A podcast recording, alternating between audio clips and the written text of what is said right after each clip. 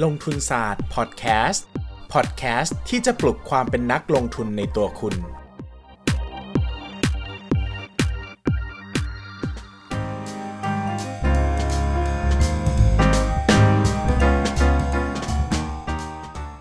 วัสดีครับ ยินดีต้อนรับเข้าสู่รายการลงทุนศาสตร์พอดแคสต์รายการที่จะชวนทุกคนมาพัฒนาความรู้ด้านการเงินและการลงทุนไปด้วยกัน วันนี้นะครับก็พอดีมีน้องคนหนึ่งนะครับ ก็ฝากคำถามมาแล้วก็ผมรู้สึกว่าเฮ้ยเป็นเรื่องที่ดีมาก แล้วก็ได้อธิบายหลาย ๆ อย่างนะครับแล้ววันนี้เลยผมก็เลยมาชวนกันคุยในหัวข้อที่ว่า วิธีการทำความรู้จักกับบริษัทจดทะเบียน หรือหุ้นนะครับให้ค่อนข้างละเอียดเลยนะครับเชิงลึกเลย โดยใช้เวลาประมาณ 1 ชั่วโมงทำยังไงได้บ้างนะครับวันนี้เราก็จะมาบอกวิธีการที่ผมรู้สึกว่าหลายคนไม่ค่อยให้ความสนใจเท่าไหร่ แต่สำหรับผมแล้วมันเป็นวิธีที่ดีมาก แล้วก็ผมว่าดีอยู่การไปนั่งอ่านเองเยอะนะครับ นั่นเองนะครับนั่นก็คือการดู opportunity day นะครับ หรือว่าวันบริษัทจดทะเบียนพบผู้ลงทุนนะครับ อธิบายก่อนคร่าวๆว่ามันคืออะไรนะครับ opportunity day หรือวันบริษัทจดทะเบียนพบผู้ลงทุนเนี่ยจะเป็นวันที่บริษัทจดทะเบียนก็คือหุ้นในตลาดหลักทรัพย์นะครับ จะมา เปิดคือจะมีฟลอร์อยู่ที่ตลาดหลักทรัพย์ก็จะเป็นกิจกรรมนะครับให้ผู้บริหารเนี่ยมาที่ตลาดหลักทรัพย์ แล้วก็มาพูดกับให้นักลงทุนฟังนะครับว่าอัปเดตข้อมูลข่าวสารเกี่ยวกับธุรกิจตัวเองนะครับแล้วก็ผู้ลงทุนก็สามารถไปฟังได้ ต้องต้องบอกก่อนว่าไม่ใช่ทุกบริษัทนะครับอันนี้เป็นสมัครใจบางบริษัทก็มาบางบริษัทก็ไม่ได้มานะครับคราวนี้นะครับมันดียังไงนะครับมันดีเพราะว่าคือเวลาเราจะทำความรู้จักบริษัท อะไรสักบริษัทหนึ่งน่ะมันก็ต้องหลักๆ โดยเราก็ต้องไปอ่านแบบฟอร์ม 56ขีดหนึ่งนะครับ ซึ่งเป็นสรุปข้อมูลเกี่ยวกับบริษัทที่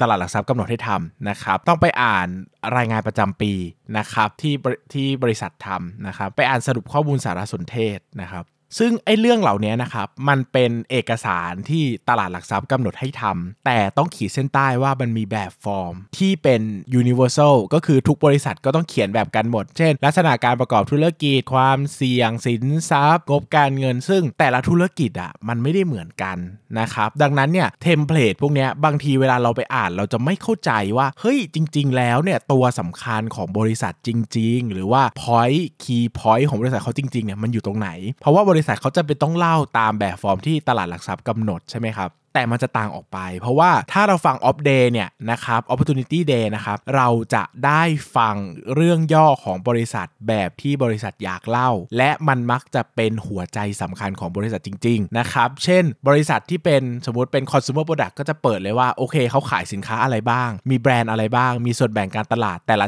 อย่างยังไงบ้างนะครับ มีเอ่อส่วนแบ่งในประเทศนอกประเทศอย่างไรบ้างเขาจะอธิบายโดยละเอียดเลยนะครับถ้าเป็นสมมติถ้าเป็น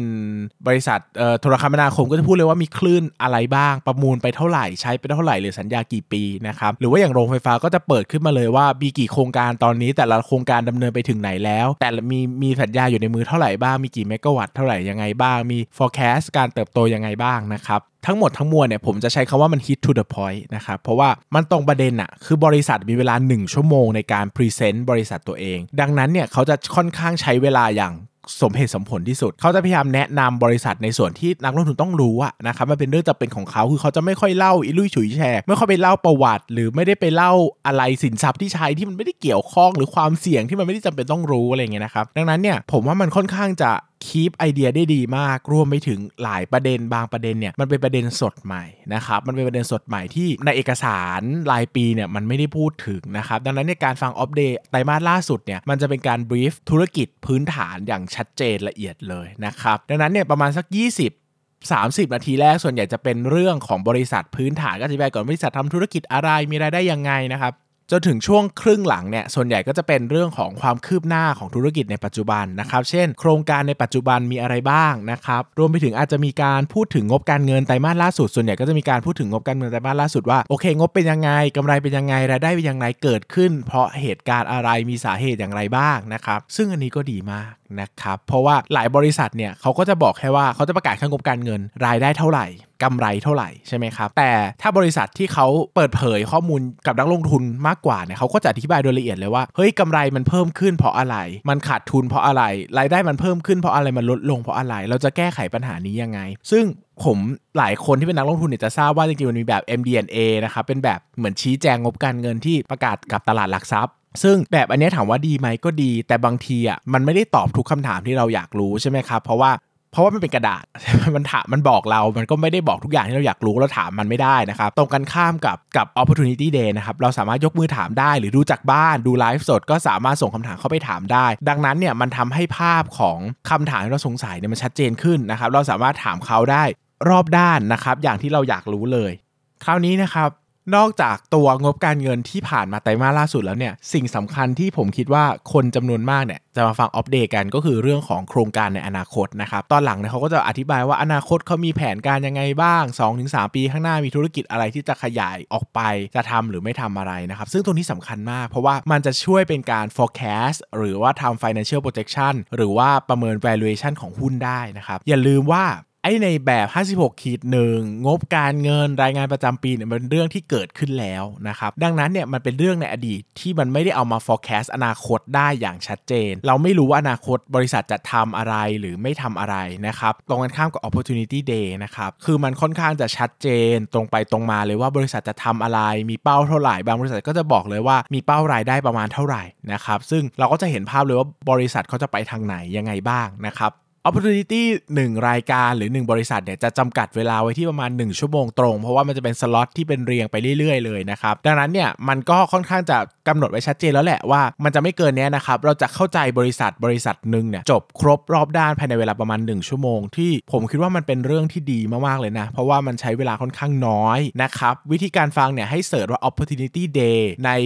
Google นะครับหรือว่าใน YouTube ก็ได้ ถ้าเป็น Google เนี่ยเว็บที่ขึ้นมาก่อนก็จะเป็นเว็บของตลาดหลักทรัพย์แห่งประเทศไทยนะครับก็ดูได้เหมือนกัน แต่ผมก็จะบอกว่ามันก็อาจจะลำบากนิดนึง เพราะว่ามันจะเปลี่ยนหน้าเบราว์เซอร์ไม่ได้ไปทำอย่างอื่นไม่ได้นะครับผมส่วนตัวแนะนำ YouTube นะครับปัจจุบันก็มีลงทุกตอนแล้วนะครับข้อดีของ YouTube คือ1มันเร่งเวลาได้ แล้วก็ปรับเร่งเวลาได้ไปถึงว่า เราสามารถฟัง 1.5 เท่าได้ สมมุติว่าพูดหันมาคนพูดช้ามาก ฟังแล้วง่วงมาก แบบไปเต่ามากนะครับ ก็ 1.5 เท่าก็ได้แล้วก็ฟังได้เร็วขึ้น 1.25 เท่า 1.5 เท่าใช่ไหมครับ ปกติควรจะฟัง 1 ชั่วโมง แล้วก็จะเหลือเวลาสัก 40 นาที แล้วก็มีเวลาทำอย่างอื่นได้อีกนะครับ ฟังได้หลายบริษัทได้อีกก็ดีกว่านะครับ ปัจจุบันเนี่ยมันก็มี YouTube Premium แล้วนะครับ ที่สามารถเราเล่นในแอปเนอะเราปิดหน้าจอไป เราไปเล่นอย่างอื่น แต่มันก็ยังเปิดอยู่นะครับเราก็ยังฟังเป็นเหมือนพอดแคสต์ก็ได้อย่างเงี้ยแบบนี้ก็เป็นประโยชน์ว่าทำให้เราสามารถฟังนื้อหาบริษัทได้ โดยที่ไม่จำเป็นจะต้องเปิดหน้าจอตลอดเวลา ซึ่งการซึ่งการฟังแบบนี้มันจะมีประโยชน์มากๆนะครับเพราะว่ามันทำให้เราเนี่ยสามารถเหมือนฟังฟังฟังพอดแคสต์ก็ฟังไป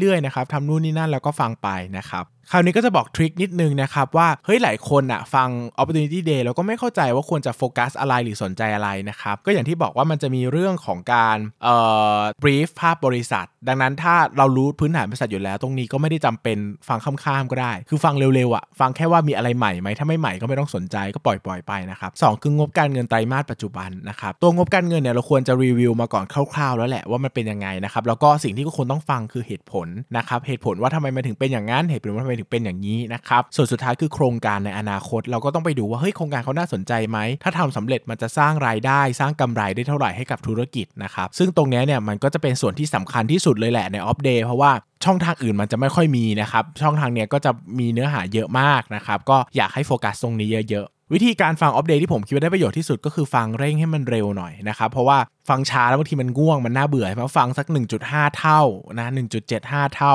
หรือว่า 1.25 เท่าฟังเร็วๆนะครับไม่ต้องฟังทุกอย่าง ไม่ต้องฟังทุกคำไม่ต้องฟังทุกประเด็น ไม่ต้องโอ้โหคิดตามทุกอย่าง ฟังแค่ประเด็นที่เราไม่รู้ ฟังแค่ประเด็นที่มันน่าสนใจเท่านั้นพอนะครับฟังปุ๊บเฮ้ยประเด็นนี้น่าสนใจเช่นเอ้ยเขาจะไปขายแฟรนไชส์ที่ต่างประเทศเฮ้ยเขาจะเปิดโรงงานใหม่เฮ้ยกำลังการผลิตเต็มอะไรเงี้ยมันต้องมีจุดเอะจุดเอ้ย รงนี้มันเป็นสิ่งสำคัญกับการลงทุนนะ เอาไปแกะต่อเอาไปทำงานต่อแบบนี้ได้ หรือว่าเอ้ย บริษัทนี้ เป็นโรงไฟฟ้าจะมีการพึ่งไปประมูลโครงการได้ใหม่เออแบบนี้สำคัญแปลว่ากำไรกับรายได้ของเขาในอนาคตต้องมีผลใช่ไหมครับ อันเนี้ยก็เป็นเรื่องที่เราต้องฟังโดยใช้ต่อมเอะคือไม่ได้ฟังทุกคำทุกประโยคโอเค ยกเว้นฟังครั้งแรกที่ไม่เคยรู้จักบริษัทนี้มาก่อนเลย ก็อาจจะฟังโดยละเอียดหน่อยจะได้เข้าใจบริษัทใช่ไหมครับแต่ถ้าฟังมาแล้วระดับหนึ่งอะมันก็ไม่ต้องฟังทั้งหมดนะครับก็ฟังเฉพาะจุดสำคัญ ก็พอแล้วก็ใช้ต่อมเอะเอะเอะเอะนะครับแล้วก็เราจะได้เขาเรียกว่าใช้เวลาได้อย่างคุ้มค่าแล้วก็ไม่ได้ใช้พลังงานในการฟังจนมากเกินไปนะครับทั้งหมดทั้งมวลวลนี่ก็เป็นการทำความเข้าใจบริษัท หรือหุ้นอย่างรอบด้านภายในเวลา 1 ชั่วโมงที่ผมคิดว่ามันเป็นประโยชน์มากๆ แล้วก็แนะนำว่าหลายๆ คนไม่เคยฟังก็ลองฟังกันดู ให้อะไรมากกว่าที่คิดเยอะจริงๆนะครับอันนี้พูดแบบเป็นทหารเลยนะการเป็นทหารให้อะไรมากกว่าที่คิดไม่ใช่นะครับก็การฟังอัปเดตให้อะไรมากกว่าที่คิดนะครับก็ไปลองฟังกันดู ใครมีหัวข้อใดสนใจก็แจ้งกันเข้ามาได้นะครับก็หัวข้อไหนที่มี potential ก็จะหยิบมานำมาเล่าให้ฟังสำหรับวันนี้ก็ขอบคุณทุกคนมากนะครับ สวัสดีครับ